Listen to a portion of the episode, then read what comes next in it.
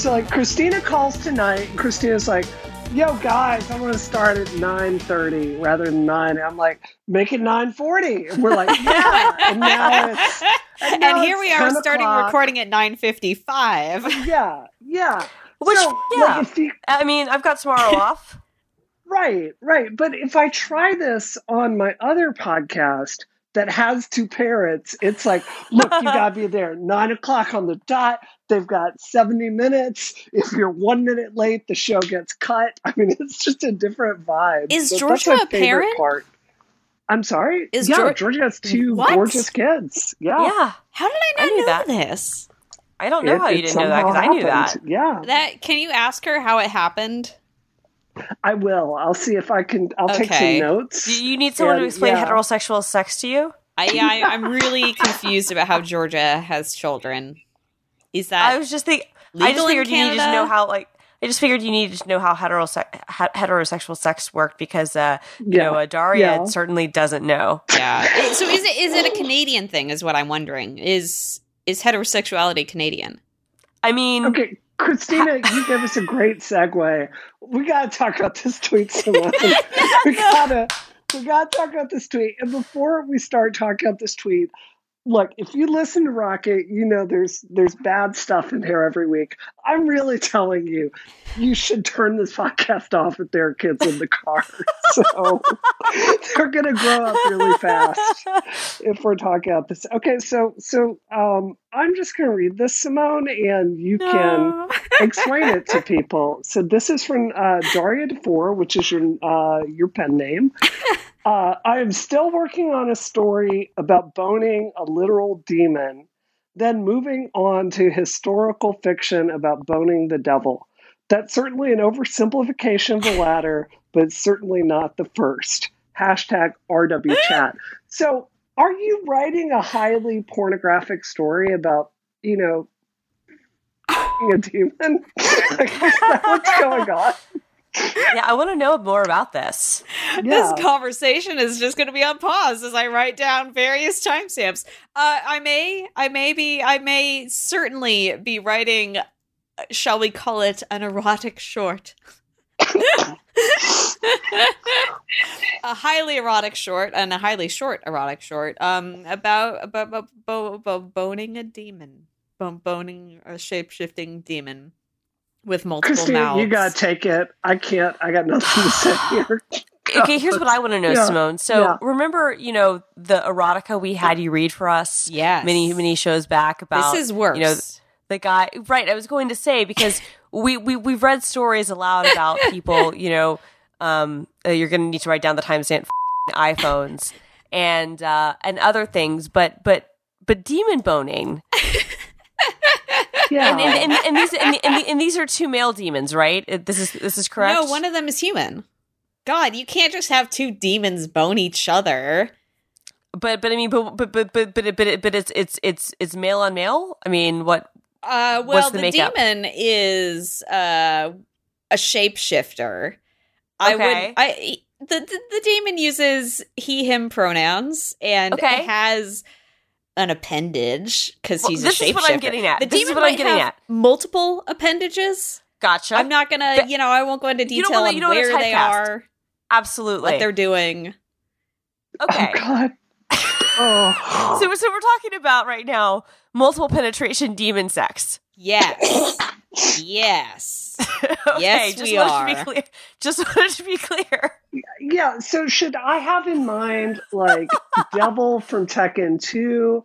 Are we talking about Ogre from Tekken 3? Time to Mm. Like, Google. like, give me a vision here. Like, am, are we talking about uh, Mel Malebolgia from the Spawn Oh, are these like, these what- are gonna go on what my mood I- board? Who was that first one? The I got Ogre from Tekken Three. Who's the other one? Yeah, Devil from Tekken 2.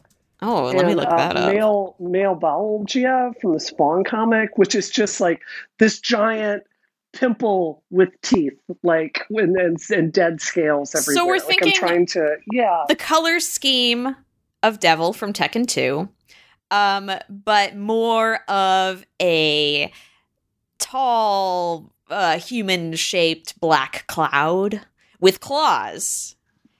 Oh God. And for more inspiration, when I was a young teen watching Naruto, very impressionable young teen, there's a character in Naruto who has a, a normal, you know, human face, but also a mouth on each of his palms, Nice. which is really interesting to think about. Just Oh, really, Oh god. really interesting to me. And I think to many of our listeners might be interested in Deidara from Naruto. I I, certainly. I don't find that interesting. I don't at Really? all. No, not even a Really? little. No. you You're don't such find the idea of love just having mouths everywhere. Okay, yes, Christina, I'm You completely into it. I'm You completely into it. Of course I'm you gonna buy this. Yes. You're You gonna buy me. this, and You got I mean, I think Yeah. again, I think we found our um, our bonus episode for the year. Um, Simone just needs to read this. Uh.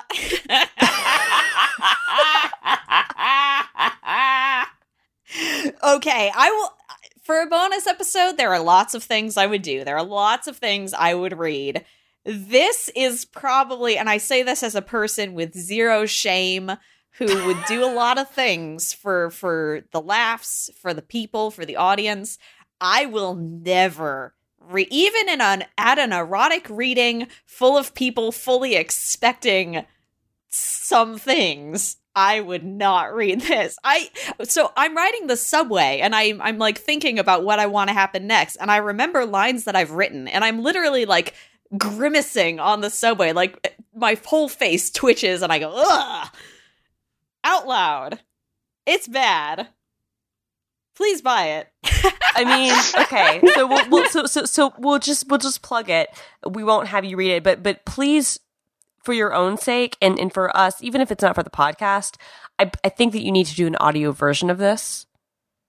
Yeah. okay i will do it i'll I do mean, I, it th- I, as I, a- I think that heavily uh accessible to those who choose it extra yeah, well, because I'm just saying, like blind people, blind people need need smut too, and that they do some people and some people want to be able to, you know, like listen during their work commute and maybe like feel nice. of course I don't it'll know. start with Yeah. uh, a warning that if you crash your car while listening to this audiobook right. You i you am not you smoke responsible for that because because we saw that episode of Family Guy. i didn't You guys don't remember more. this? This was an old one, but it was like a Peter. P- it was called Pete Erotica, and and and Peter became like an erotica writer, and he had a, a Betty White reading um the erotica, and somebody actually ended up crashing their car while while Peter was reading it, and then it turned out that Lois's dad was the publisher and ended up losing a bunch of his money, Oh becoming poor because of, of Peter's Peter's Pete erotica. you're describing my life my perfect life. I'm sending you guys some special pictures right now. Yeah, I'm looking at these and I'm I'm I'm I'm I'm really wondering what the trajectory of Rocket is going to be. Like we started it was like, you know, we started off we we're reading like Conquered by Clippy and then Right. it somehow we had that very awkward Pokemon episode.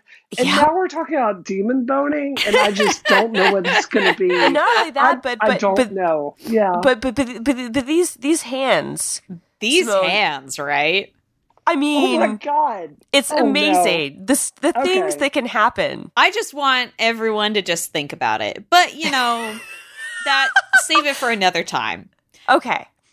Welcome to another great episode of Rocket Accelerated Geek Conversation. This episode is brought to you by Oh. Squarespace. I'm Simone de Rochefort, video producer at Polygon.com, and I'm joined tonight by Christina Warren, senior writer at Gizmodo, and Bri- Brianna Wu, head of development at Giant Space Cat and Democratic representative for Congress. How Uh, disgraced, disgraced candidate after this episode. Yeah, I Like, don't know why you keep bringing yeah. this upon you. And I don't want to victim blame you, but when it comes Honestly, to it brings her me, you closer to the certainly cannot resist shedding your congressional image. Yes. I'm your weak point. Am I going to get assassinated? I I don't know. I think the Republicans are just gonna give you a suitcase of cash and say, "Just keep doing rocket, Simone. Just Yeah, I keep think that's what's doing gonna happen. Yeah, we're, we're, we're, we're gonna have like a press conference and like a Gloria Allred type of attorney is gonna be there and Simone's gonna be like looking very solemn and she's going to say, I did did podcasts with Brianna Wu Oh, and things were said. I did not have sexual relations with that demon. I just wrote about it, but it wasn't true. Um, no.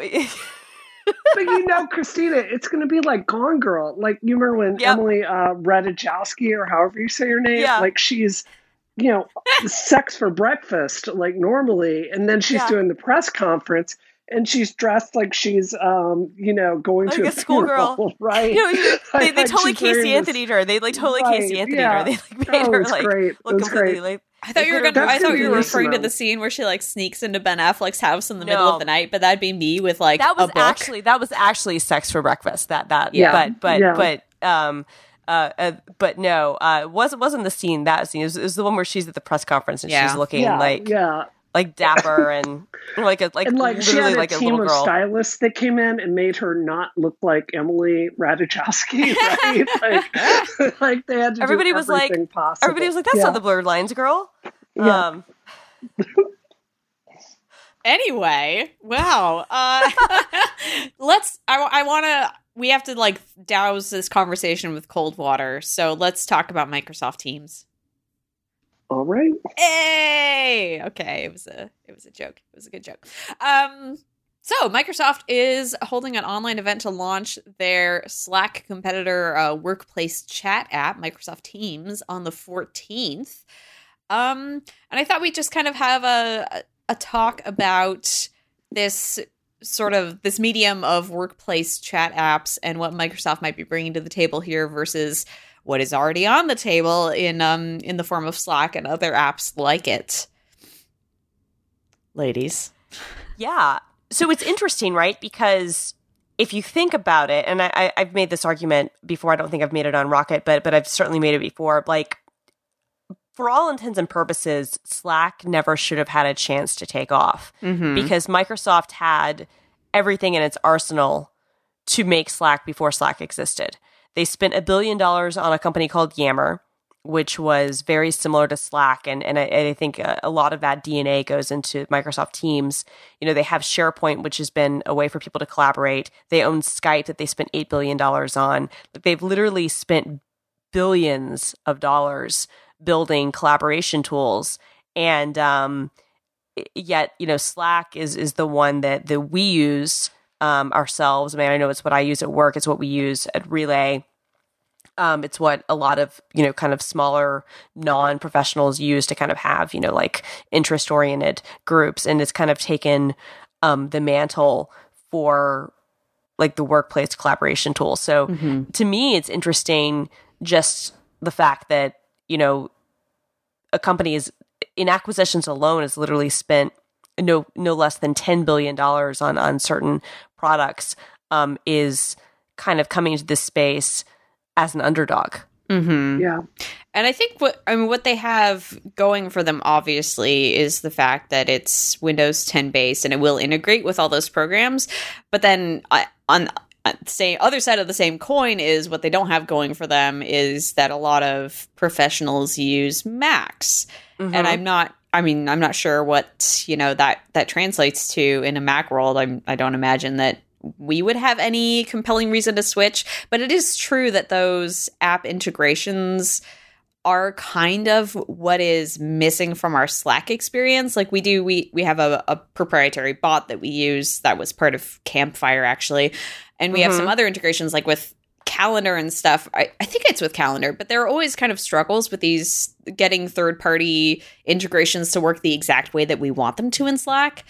And so I think what Microsoft would have going for them if uh, there's a company who uses, you know, enterprise office is that this transition between, you know, Word and Teams and Right. PowerPoint, God Lord help you, and Teams would be um simple, seamless, ideally. Yeah. No, I mean, so and just to correct you real quick, it, it, it is obviously it'll be integrated with Windows 10, but it will work on other platforms too. So it'll Mhm, work right. on you know on Windows, on Mac, on on iOS, on Android. I mean, its real integration is with Office 365, which is obviously you know Microsoft has shifted away from selling you know a standalone copy of Office. Instead, you buy a subscription to Office and you get access to all those apps, and you also get you know access to cloud versions of those apps, and and this you know will be integrating seamlessly with that, as you were saying. So Mm-hmm. yeah, but you to know, my now, point, then what? I mean, I don't use Word in my Right. in my work. I don't use Right. PowerPoint. I don't use Excel. Really, we're all in Google. Google. Yeah, we are um, too. bleh. Sheets, Drive, Drive is the word I'm looking for there. I don't know, Bree. You But had I experience. think I- oh, sorry, go on. Yeah, no, no, no. I think um, what I think is really interesting is, you know, Slack uh, came out there and, you know, Slack really said, you know, F you to smaller companies that didn't want to pay. What is it? Is it, do you know, Christine, is it $10 a seat or $15 a seat It's, a it's month? like ten dollars a it's- seat, I think. Yeah. yeah, it's a, it's, it's a lot of money. I mean, it's a lot of money to like keep, um, you know, past uh, things. No, excuse there. me. It, it, it's it's a it's it's a six sixty seven uh, per user if you're billed annually, eight dollars if you're billed monthly, and that's for standard. Huh. For um for ten gigabyte storage, custom profiles, OAuth, etc. If you want Okay. the plus stuff, which is like more of its bigger things, then that's twelve fifty a user a month. Um, or uh, if you do it annually, fifteen dollars monthly. So it's it's not a small amount of money. No. And, you know, key features that you have to have if you're any kind of serious organization like TFA, like you only get that if you pay for it. So what's really interesting to me is, um, you know, we tried Facebook, uh, Facebook Workspaces for my congressional campaign, Mhm. and the problem with that one is, um, you know, it's it's it- it's comparably priced, but you have to have all of a work domain to use it uh, to bring people into it. So unless like we bring people on staff and then pay for them to have like an email with hyper security, there's also you know meeting all the you know requirements by law. Um, I can't have them participate at all. So, you know, I look at that and I'm like, okay, that is a corporate product, and Slack is more of a corporate product. And then I see Microsoft getting into this space. And, you know, the only people I know with Microsoft 360, um, you know, accounts are people that kind of work for, you know, these really big companies that have, uh, you know, entire IT departments. Hmm. um, it, it's just kind of old school because like you know new media you're going to be using google drive and you know at relay we use slack. So i think it's so interesting that i used to think of um, slack as like the you know the corporate tool here. Yet now everyone else is is coming out and going after that really hyper corporate model. Mm-hmm. and there's not really I, I just think it's so interesting and all the features that could be differentiating on. None of them are hey we're going to really innovate for you know smaller teams or more nimble teams where people come in and come out. I just i think that's really notable. Yeah, no, I, I, I think so too. But I think if you're Microsoft, I mean, I could see them maybe doing a, a scaled down version for smaller teams, but their bread and butter, right, are going to be their big corporate clients and and their Right. you know the people who Mhm. have SharePoint servers and the people who pay for Office 365 seats and the people who are paying for you know Windows licenses. Like these are the people who they're going after. Um, I have to think that they look at how much money Slack is now, you know, valued at and, and how much money Slack is, is probably bringing in, you know, just with the, the number of organizations who use it alone. I mean, I know that, that us at, you know, the, you know, uh, you know, Gizmodo Media Group, you know, use it and, and, and I think most of Univision is on it actually, you know, like, you know, big, big companies are on Slack and that's not inexpensive. Um, even like when I was at Mashable, and that was a smaller place you know maybe maybe 300 people you know it was all in slack i know that that was definitely probably a big part of the software budget each year um, you know that and, and box and some other services um, i have to think that the microsoft looks at that and goes man why are we um why are we not getting a piece of this Yeah, because they are missing out on a, on a slice of the pie, especially like with those enterprise clients that you're talking about, Brianna. But then, I don't know. Do you do you see them really challenging Slack on a broader level. I know there was that whole drama, the the juicy drama when they first announced it, where Slack took out that ad. Right. Um, God, what did they take that? The in the New York Times, they took Mhm. out a full page they, ad. cop- they, they, they copied Apple basically, and they were like, "Welcome, you know, Microsoft seriously," or whatever. They they, they did kind of a a copy of the ad Apple took out for IBM. I didn't like that ad. I thought that was actually kind of like eye rolling a little bit. I was like, yeah, "Look, it's really, especially when you are the primary name in that space. I mean, Right. al- although on the other hand, I mean, I guess within um, so my friends uh in the romance community started a Slack group for writers, and they hadn't really heard of Slack before. I was like, yeah, I'm on Slack all the time because work, blah blah blah. So I, I guess outside of these big businesses, and I mean, I hadn't heard of Slack probably until I became a moderator at Polygon, and that's how the moderators communicate. Um, for Polygon, uh, this was like way, way long ago. So out, I, I feel like people do still find Slack through these these corporations, but on the other hand, like you can still get thirty or whatever people in a on Slack with free accounts just Right. jamming in a group together. I know there's a big VR group which was founded by Eva Hirth, um, where VR developers can just hang out together and kind of discuss and jam on ideas and things like that. Um, and I don't, I don't really know any other program that. I mean, I I like Slack a lot personally. Obviously, I, I just find it really easy to use. But I mean, between workspaces and Teams and Slack, I think Slack is obviously the better choice for something like that. Yeah, yeah. I mean, and, and and obviously, I think a lot of people have kind of uh, migrated to kind of using Slack in a way that you would have used something like IRC. Mm. And but but you know, people like your writer friends, it's much more accessible for them to join a Slack than it would be for them to download an IRC client and deal with that. And and then you have you know you have apps like Discord, which could have kind of been in that space, but they are obviously a lot of really toxic people. Um, are very active in Discord. Um, You're and they're- right, though. they're There not- are some good Discords that I know of. Yeah. I forgot about Discord. Yeah discord you know and, and and twitch actually you know just launched you know for, for related to gaming kind of their twitter competitor which i don't really really call it a slack of, of sorts but you could kind of see for certain types of people it being used in a similar way of people just wanting to chat.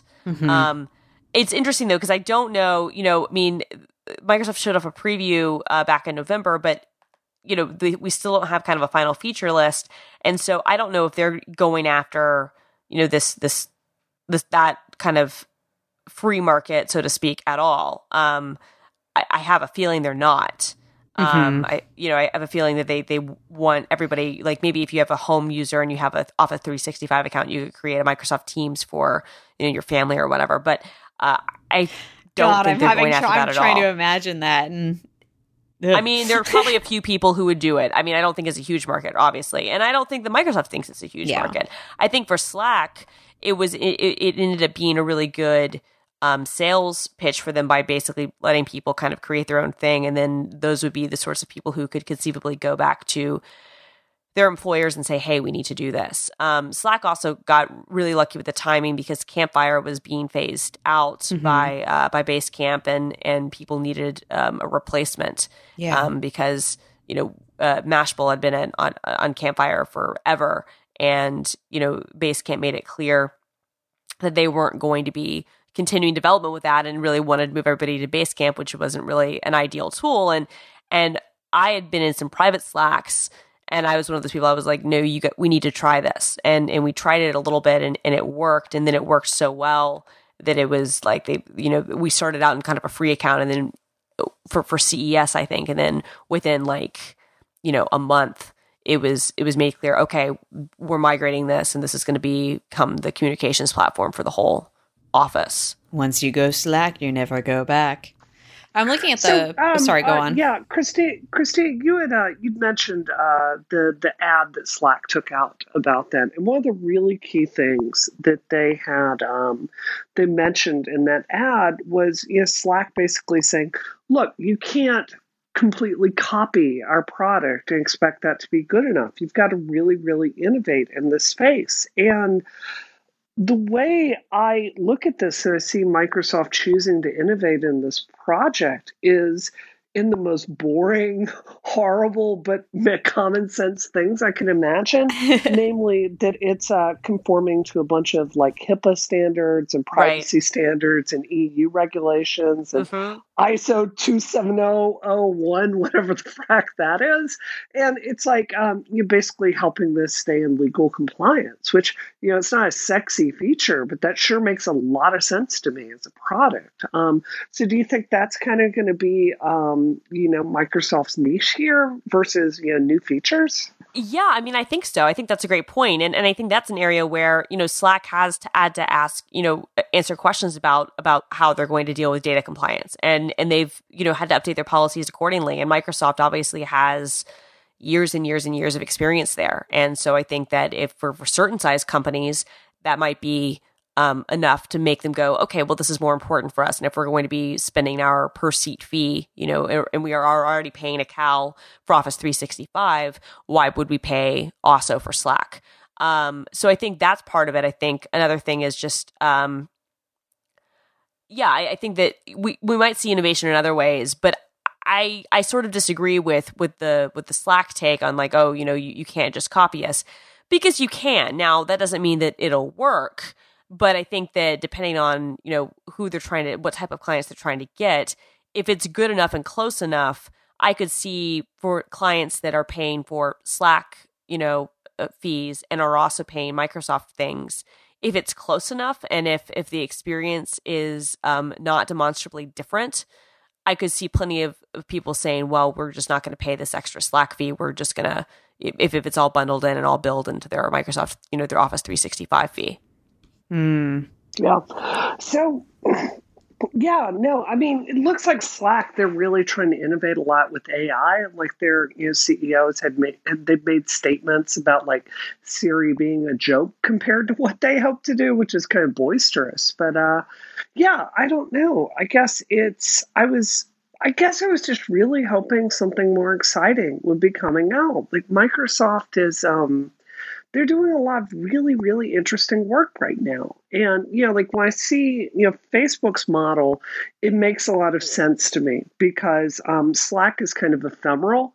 So if you're not standing there staring at it, you've kind of missed it, right? Mm-hmm. Facebook is easier to like go over to someone's page and scroll up and see what they've been doing. So that makes a lot of sense to me in a work organization. You know, looking at Microsoft, what they brought to the forefront here, I, it just, I guess it scratches that corporate itch. It's going to make the lawyers happy, but there's nothing here that just really gets me excited. Do you know what I mean? It seems like a very old school totally. Microsoft play. I would yeah, love no. to hear from someone who uses Office 365 in their workplace because I'm looking at like this in this planner integration and which looks exactly like Asana actually. Hmm. But I mean that seems yeah. like something that would be useful to have directly in your app and like we have we had Trello integrations with our Slack that would kind of tell us when people were moving stuff around on boards. But then that got really annoying because you'd get notifications for it and you're like, I don't care what you're doing.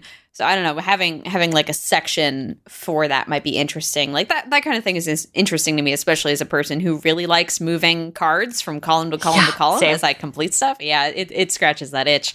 Um, not like, you know, mouths and hands do, but in a in a completely professional way it does. Um so oh god.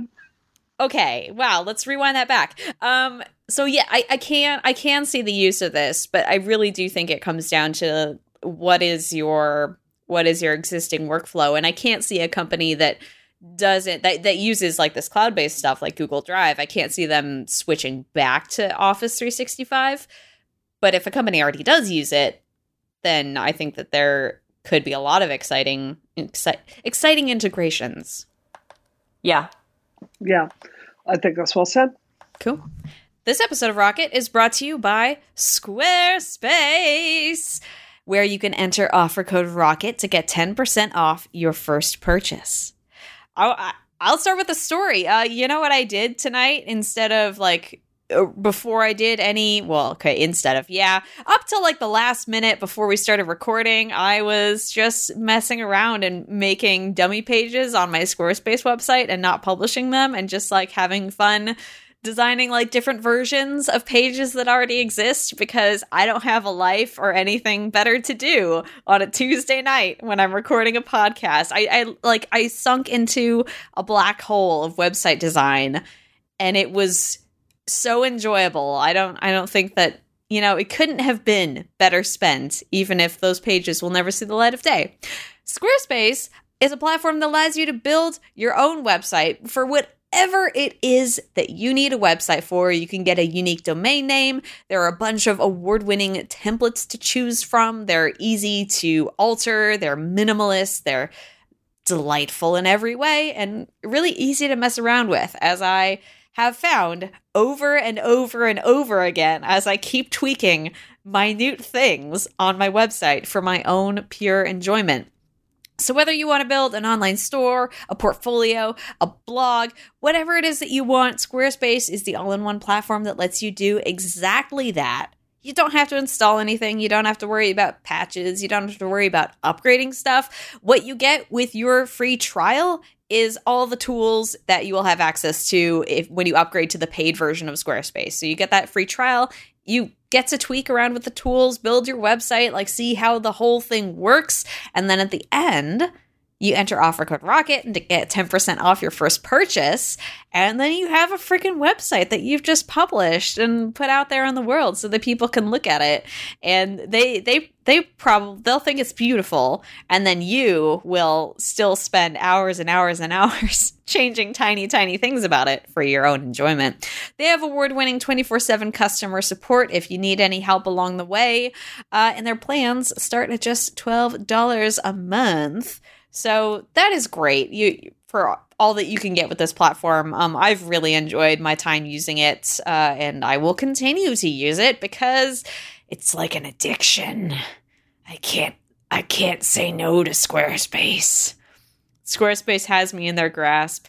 I'm gone. I'm all yours, Squarespace. Do what you want with me. I can't go to anyone else. No one else gives me what I need. Squarespace has what I need.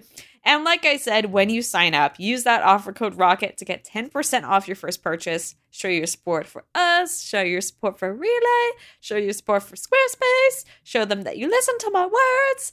Um, but you probably just stopped listening because I went really high and it was super annoying, and I'm really sorry. This is what Squarespace brings out of me this passion, this strange passion. so thank you so much, Squarespace, again for sponsoring the show. Offer code ROCKET, 10% off. Squarespace. Make your next move, make your next website. And that's Squarespace. you're gonna be so delightful when you are like 90 years old. I'm gonna gonna- the coolest. Oh my god, you are. 90 year old on like because you'll have nothing to lose at that point. I know, Like, right? I'll have no dignity. Oh my god! I, I, saw wait. an old lady with like one of those floor length mink coats walking around in the the 70s, the upper 70s on the west side this week. Yeah, I was like, that's me. That's it's the future. Yeah. It can be it if you dream it. I do dream it every freaking day. God. So we talked last week about the Nintendo Switch uh, and the kind of pre-review of it, and now we're gonna do a post-mortem of the launch of the Oh. Nintendo Switch. There have Oh. been Brian Wu not happy, or maybe you are happy because you did cancel your pre-order. No, I'm worried about Nintendo. It is a disaster. Did Christina, did you see the video today? I left Yes. in our, our chat. Holy God. Oh my God. Oh my God. This is a disastrous launch. Like, okay, you expect some things to go wrong with a launch, but this is everything from The Verge doing a piece about the giant metal parts that they put in front of the the uh, Bluetooth antenna blocking it, and how if like you take it apart and move the antenna by soldering in wire, you can fix it. The screen scratching up if you put it in the cable. I'm not even saying put it in your bag. If you put this in the, the cradle, it will scratch the screen. The system, like shorting out graphical glitches, it breaking down, like nothing working, it crashing randomly, power problems, color problems, it just shutting down and not booting up. Like this is like I I do, I'm rooting for Nintendo to win, but I cannot like suggest anyone buy a Nintendo Switch until this is really seriously addressed. I mean, am I Yeah. wrong? How do you all No. feel about it? No, I don't think you're wrong. I mean, I think they there was a an issue. Um, people were saying on Reddit, Nintendo denied that they uh, pulled the dock from the online store. It just happened to be sold out. Is is what they told us. Um, okay, but you know, but people have been reporting you know issues with the dock, and and now you know the a secondary dock, which had been the links had been available on their website for pre order, are now gone, and they're claiming they're sold out. Um, it doesn't sound like they're going to be redesigning it, and and I would not expect them to. But there have been a lot of people complaining about about having issues, you know, with with the units. I mean, I was seeing reports over the weekend of you know people seeing uh, you know dead pixels on their screens, and Nintendo's response is, well, a number of dead pixels on a, on an LCD screen is normal. They're not wrong. Uh, that is Yeah. accurate, but that's not something you expect to hear a company say. Yeah. Mhm, with You know? product. And to again reiterate, like with our Nintendo Switch, we did experience the left Joy-Con disconnection problem. We didn't experience any of these other problems, like the the dead pixels or the. the everything completely shorting out, like stuff like that. But they are being reported by users, and I don't. I mean, this it's happening at a volume which suggests that it's not just people who want to poop on Nintendo. And certainly Nintendo has a lot of fans who every time you post something negative about the Switch They will come at run you. in and Oh be like, God. "It's perfect." It did nothing wrong. Having nine games at launch is perfectly acceptable. Um, and that like that's like that that's just the thing, right? Like you, there are a lot of things you could critique about the the Switch launch, and that would have nothing to do with hardware issues.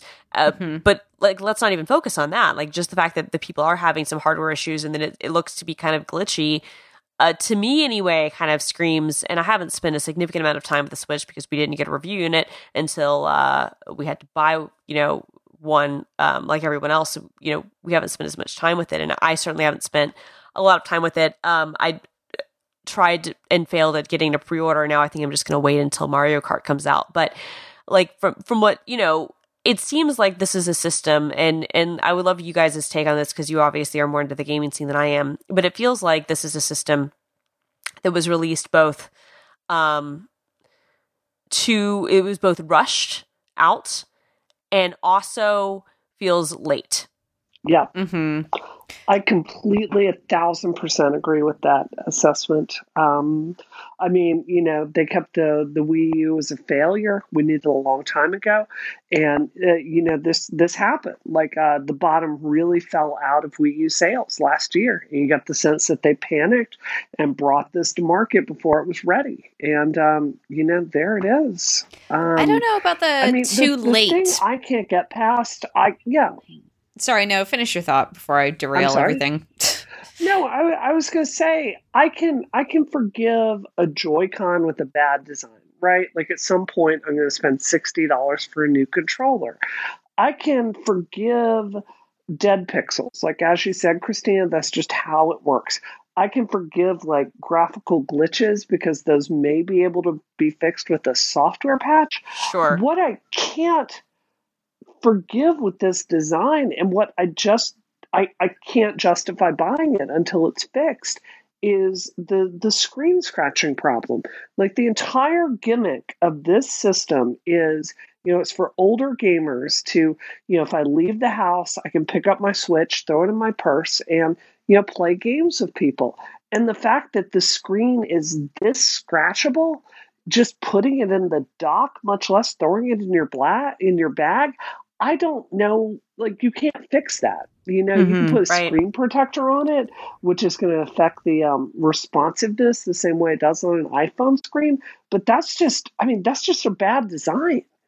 And I, I just, I, I, I don't know what you do with this, right?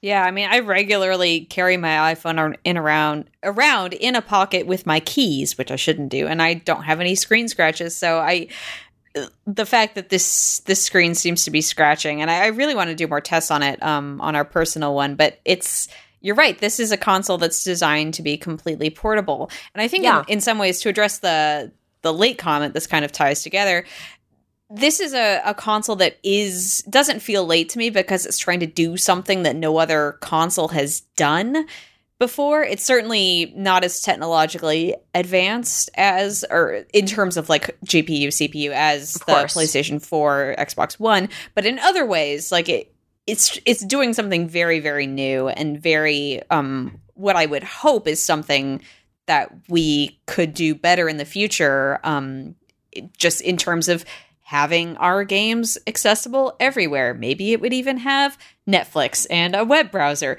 But you know, and a virtual that- console. yeah, yeah, that, and like that. That's the dream, right? Like the the platonic ideal of the Nintendo Switch is our perfect console. Sure. Um, but yeah, uh, the in turn, it, it does feel like in terms of the of design, some things needed to be tested more. Like slide it into the dock a few more times, see if it scratches. I I don't know why specifically the left Joy-Con it literally has a hardware defect when they should be mirror images of each other. Although no, I guess they do have different functions because one has the IR reader and then the other has I I don't remember what else. Um but but yeah, like these are these are they seem like very easily they're easily discoverable issues that probably should have come up and been addressed earlier since they're literally uh, they're they're so integral to the switch's everyday function.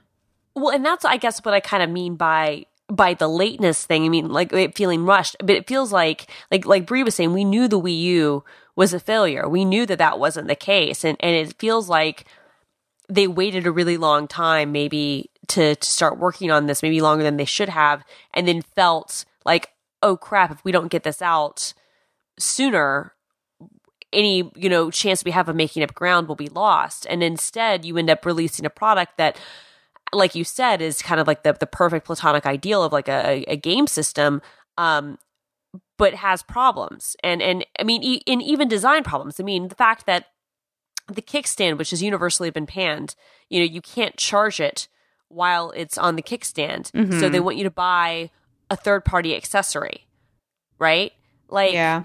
it- part of that, you know, you could say is that that's just Nintendo nickel and diming, and, and they certainly have done a lot of that with the Switch. But part of that just seems like that's that's a design issue, right? Like, how how did you not take into consideration that people, especially when you are touting tabletop mode, are going to want to play, um, and it might be in a situation where they don't they, they want to be able to plug it in.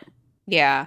Yeah, and that, I mean, I complained at length uh, last week about the the Nintendo the Switch grip that's included in the box not being the one that charges your Switch, even though literally all they added is a USB C port, uh, which I don't think is worth thirty dollars. I'm sorry, No. Nintendo. um, yeah, I, I mean, and and definitely as always, because we did complain at length also about when they shipped the new 3DS without a charger because logic. Um, so certainly, like Nintendo has has had oversights like this before that are very purposeful on their part and just are not consumer friendly.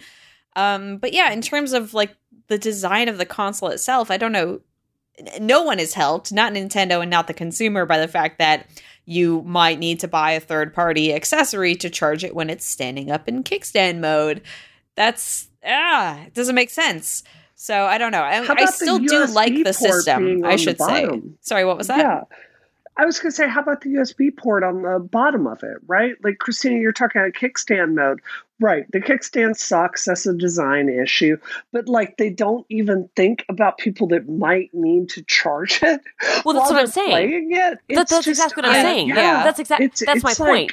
they oh, want you to oh. buy a more expensive kickstand that sits up a little more so that you can plug it in on the bottom. But yeah, no, you're exactly right. Like, why is this? I mean, I get it. It's on the bottom because, you know, you want to make it easy to dock. I understand that. But like, you could maybe do something on the side or you could have a separate port. I, Well, yeah, clearly there- the dock needs to be redesigned. So I mean, the Wii U charges from the top, and then you can charge it on the bottom by plopping it Right. in there. Like they managed to figure this out. Well, I guess you're, you have two chargers there, but like it's a piece of freaking plastic. yeah, like, exactly. Just have, just big have two deal. holes. Just have, just have, Oh. just, it'd be Yeah, fine. just have two holes. just have two holes. Uh, I think we have an episode title. That's definitely the episode title. Just it and it's so thematically appropriate for the episode as a whole. Yep. Hey.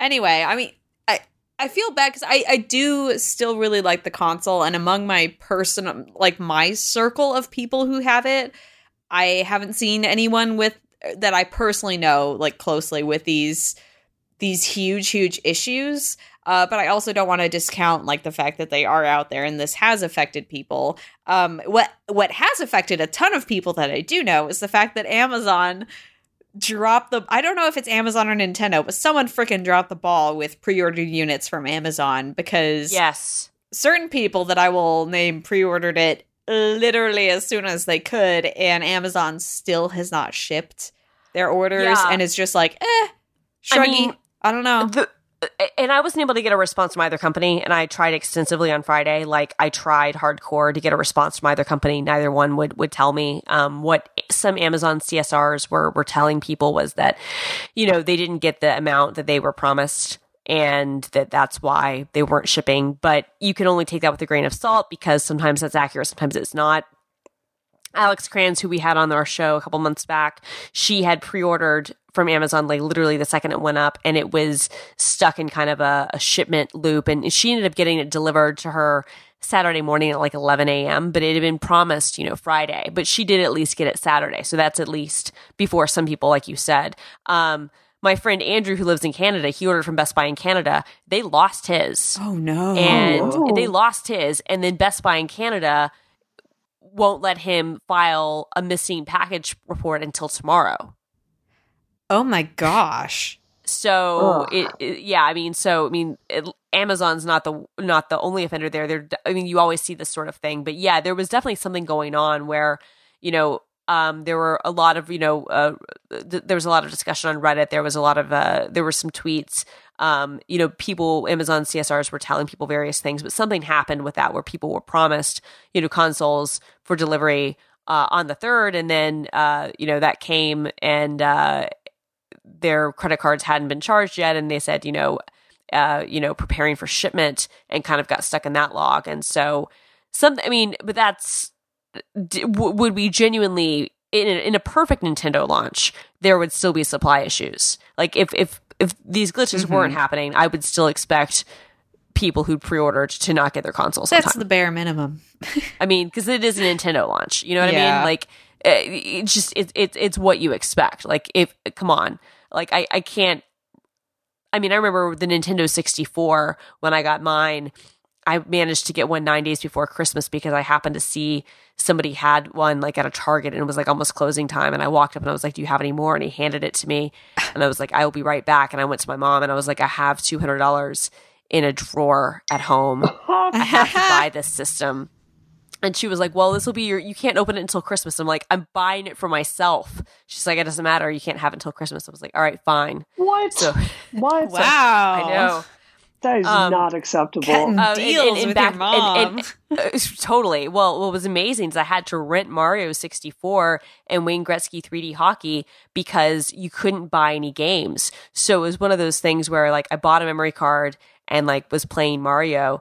Um, and then it wasn't until the day after Christmas at another Target that I tracked down a copy of Mario 64 and I'd called beforehand and they were like, we don't have any in stock. And then we went to Target anyway for some other stuff. And I just happened to be there as they were unloading like the boxes. Mhm. Um, but, uh, it, which is all, you know, great memories of my, of, of my childhood, but, but it's all suffice to say, like, you know, Nintendo's never been known for having the stock situation, um, together at launch. As well, we've it's seen, actually it's been their strategy. It's been their Mhm. strategy. Yeah, If you totally. Read, uh, Blake J. Harris's console wars. He goes into this how you know Oh, yeah. Nintendo's uh, Game Boy Color, they're famous the- for that. Yeah, yeah, that's exactly what they do. They limit supply to create artificial demand, and they're still doing it with the NES Classic, which I still can't get, Christina. It's still one hundred and unbelievable. forty-four dollars on Amazon and two hundred. That's insane. On, uh, And- and- And that's I too can't much. believe it. That's Yeah. too much. Um, Yeah, Sixty dollars is the perfect point. I would maybe go up to a hundred just for whatever. Hundred that is too much. And I say this But as someone who loves this way mine. forever. It's Mhm. It's been I know. way forever. and they're on It's record been as Yeah. saying about the NES Classic, we didn't know it would be so popular. Which, what? Uh, no. Where? uh, What it- world? What exactly. world do It's you like, live like- it's like Yeah. literally you announced it in July. We all like we the all internet did things. pooped itself. I was going to was say- announced. I, I I was going to use a different euphemism. No, but, but that's the one. um, Well. but but yeah, no, you know the one I'm thinking of, Simone, and and it's accurate. But uh, yeah, I Yeah. actually don't, but we'll talk about it after the show. Uh, so, any final thoughts about the Nintendo Switch? I, you pitched this, Brianna, when we talked about this in Facebook chat. You were like, "It'll tie into Zelda," and now we've spent like twenty minutes just talking about the Switch. So, um, I know. Uh, Zelda sounds like it's great. Um, Yeah. No, I wanted to ask you, uh, Simone, though. Like, do you think this is going to affect, um, you know, sales? Uh, do you think this is going to like affect the long term viability of the Switch? Because great you know, question. Polygon had a story that Nintendo came forward and said this was the best selling system uh, since the Wii, which doesn't mean that much. No, it doesn't. the, you know, Mhm. number of the number of gamers was much lower back then. But um, you know, what I see is a system that has a lot of demand and a lot of passion from the user base, but very clearly has some hardware failures that I don't know if Nintendo is going to address. So, I mean, the bottom line here is: are is this going to affect the long term viability? I think it depends on not necessarily this audience that we're talking to right now or the audience that reads polygon.com, but it really depends on that broader audience of I think parents and and and people who will be, you know, buying the system for their kids like what what news they're getting about this on more mainstream websites because I think I mean, it, it does mean something that even you, as a, a hardcore gamer, as much as I loathe that term, like you are waiting. However, I think that, I mean, correct me if I'm wrong, if they do fix these issues, are you going to pick up the Switch? The, that second. And honestly, if Mass Effect weren't coming out this month, I'd probably have waited it out anyway. So, Right. You know, um, Yeah. You know, I've got other stuff to do, but um, I and you can gotta always say play Zelda really on big- Wii U. I, I can, I can. Um, yeah, but this is a system. Like I travel so much, guys. I Mhm. do, and yeah, this is a system that's really made for me. And I just, I have you ever, Christine? You like you you do stuff like this. Have you ever tried to sand a scratch out of an iPhone or a piece of plexiglass before? Yeah. It's terrible. It's terrible. Totally. terrible. And the thought of doing that to like my Nintendo Switch, I just Yeah. I don't know how I can buy it until at the least there's a third party option to fix that. Mm-hmm. No, I mean I, I agree, and but but but but like you guys, I mean I've I've still I've been like looking at like Craigslist and stuff. I'm like, no, Yep. I'm not going to pay that premium. I uh, but I still want one. I still want one, even Yep. despite all these problems. I still See, want that's one. the thing. Yep. Like it, Same. it has a lot of things that are good about it and i think that that uh, consumer mentality that we've talked about before of well it, it's not going to happen to me is probably I, I feel like that's probably the wider mentality about this right now which may not necessarily be wrong because I, I don't know what the numbers are on the people who have had these these issues um these terrible issues Sure, but like everyone wants to think it's not going to happen to them. It has a form factor that's really attractive. It has one of the biggest games of the year so far. Granted, it doesn't have a lot else going for it beyond that game, but a lot it's on a lot of people's radar. Um, people are interested in reading about it, and if I, it, I think if it if it gets more more games on it, um it and at the price point that it's at it is still a very tempting little offer Hmm. All right.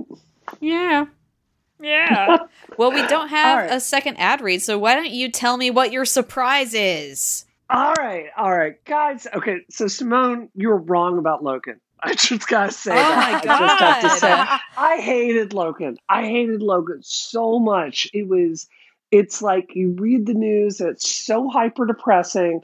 And this is by far the most depressing superhero movie I've ever seen. i Yeah, I never said it wasn't Squad. depressing Oh, it i was said it was so bad. grueling and hard to watch and it, It made was me cry so brianna But then, like X twenty three, like she doesn't. Uh, I don't even. I already got smashed on Twitter for not liking everyone's favorite movie. But okay, so look, this is what this is what I want to hear from both of you. I want to.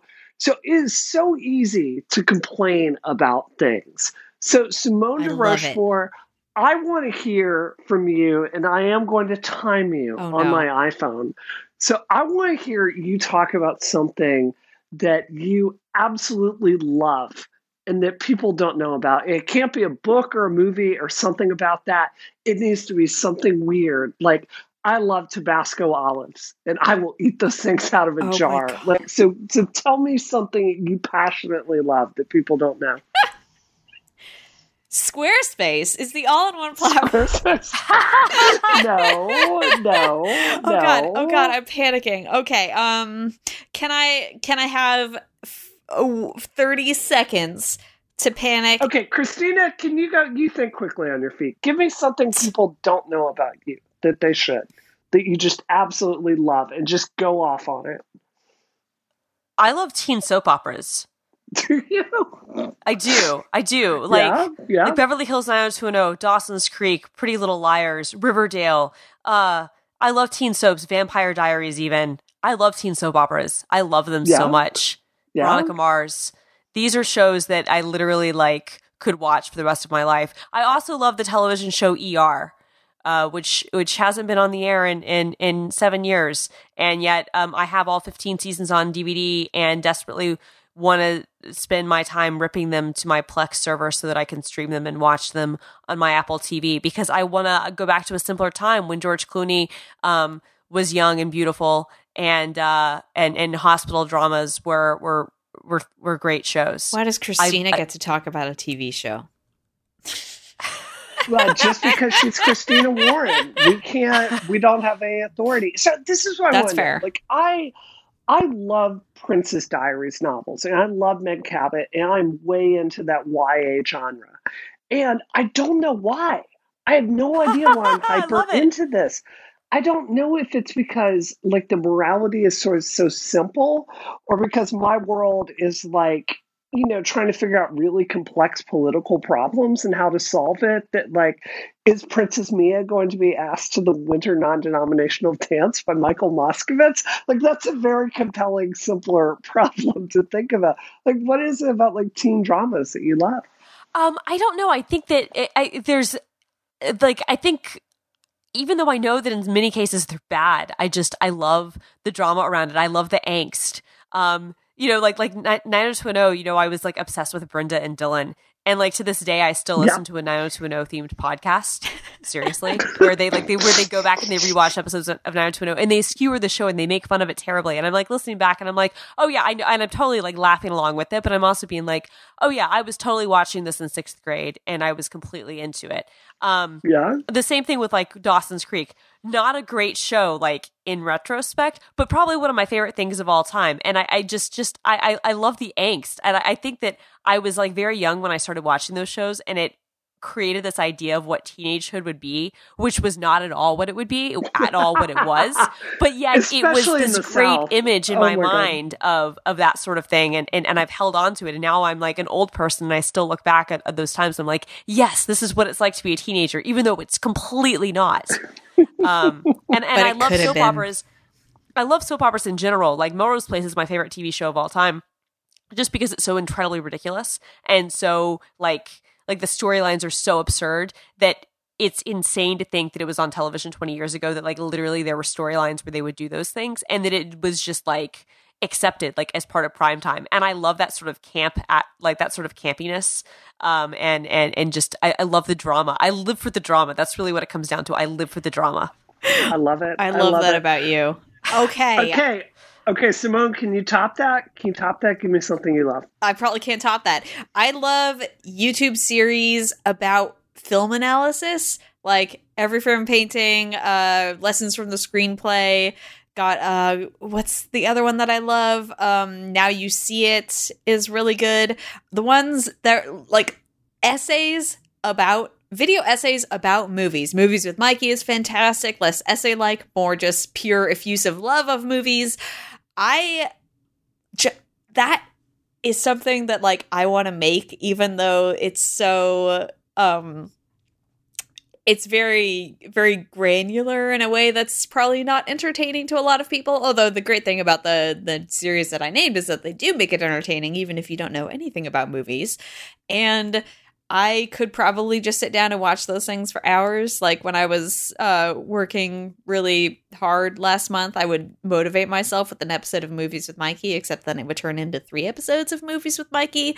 And it's just hearing him talk about movies that he loves. And even if I haven't seen the movie and I don't know anything about it, and then I have to pause the episode two minutes in to read the Wikipedia article about it, um, they're still really entertaining. And I like hearing things pointed out to me that people noticed about movies that I've never even freaking seen. Even though, as you know, I am terrible at watching things and I make empty promises and I don't keep them ever when it comes to movies or TV shows.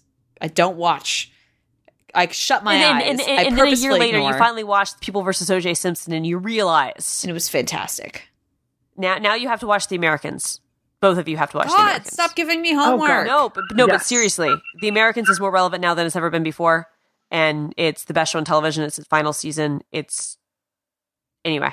Fair. All right, I'm gonna push through season one and get to love that. So, but yeah, like so, I know what you're talking about. Like, uh, it's it's really cool. Like, uh, I saw a breakdown of like uh, Dark Knight, which is a fantastic movie. Such a great But film. it takes apart like the uh, this the tunnel scene and like why it doesn't work at all because of the way it was cut. Like you know the the motion is going one way and the camera's having Aaron Eckhart go the other angle. I love those too. I think that's it, it. Really helps you like piece together how to tell a story in your own mind. I just I think that's fascinating. That's my jam, Brianna. yeah. You yeah, should link me yeah, to whoever made that thing.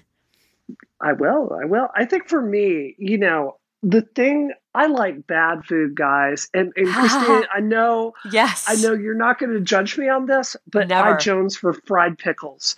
I am still dying to try to find somewhere in Boston that has decent fried pickles because I Jones for them all the time. Olives, I eat olives out of the jar. Like I will, I will go onto Amazon and I will buy like a case of 36 jars of Tabasco olives, and I will sit there and eat a whole jar of olives. And my husband will look at me and be like, "That's disgusting." I'm just like, That is like, disgusting. don't look at me. I can't help it. Please don't judge me. This is no judgment here today. So No judgment. we So, lo- I love no- those Marie Callender's microwave pot pies. Oh my god. Oh my god. Yes. Yeah, I also love demons. They're freaking That's incredible. I. Yes. They're like candy, but in meat form. All right. All right. Well, I think I'm done for tonight. Got your little positivity bump there. Uh, I, I needed positivity. I It's been a dark week. Yeah. what are you up to this week? Uh, let's see. I'm coming back from New York tomorrow. I've got a ton of TV that I'm doing. Um, yeah, I'm doing TV and more media and fundraising and talking to the DNC. I've got a meeting with the DNC on Thursday night. So Nice. yeah, that's what I'm doing. Tell yeah. them what's awesome. what. Professional. Be Oh, it. I- Don't I- tell them I've about me. I won't. Keep I me your won't. I've dirty also, little um, secret. Br- Brand New Congress is an organization doing a lot of really interesting stuff. It's made up of former former Bernie people, and they are recruiting people in every single state in America to basically run against the establishment. So um, I've got a meeting with them tomorrow, uh, and this is a, this is a real group of people. They're really good at fundraising, so I'm really looking forward to that. So just congressional stuff. Ugh. What about you, Christina? Um, so uh, uh, we're recording this on our Tuesday, but on, on Wednesday, uh, I'm going to be uh, striking as part of uh, the the International Women's Yes. Day, and uh, so um, I'm excited about that. I'm going to be going to some rallies in New York City um, to uh, celebrate womanhood and all that stuff.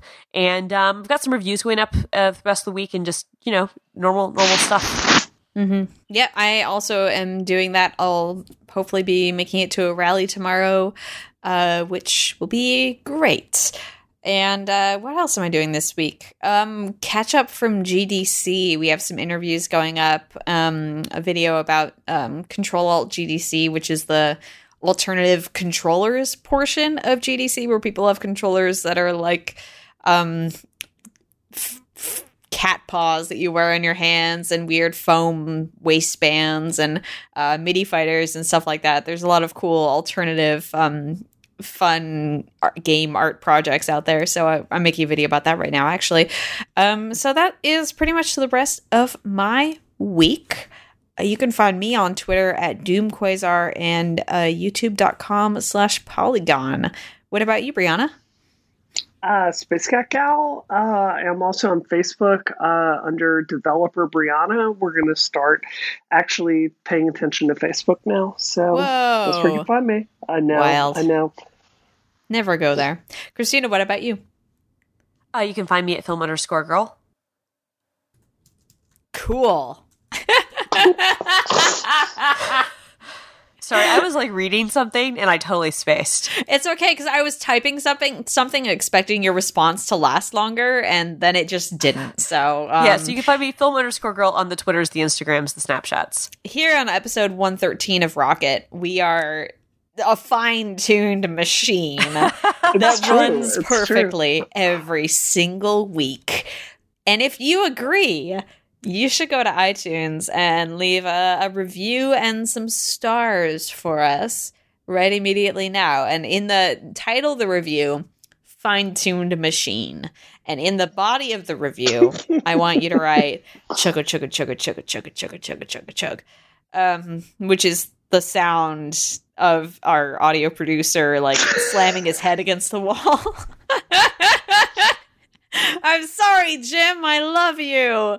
Uh, but yeah, leave a, a better review than that. So you you can top this. Like this is your challenge. Top the review that I just left in your ears, but in text Just form. write two hands. Just write two hands for the review and then give five stars.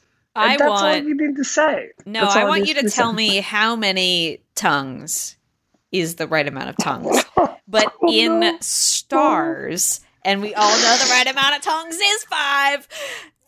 This has been Rocket, and it is terminated. Definitely terminated. Absolutely terminated.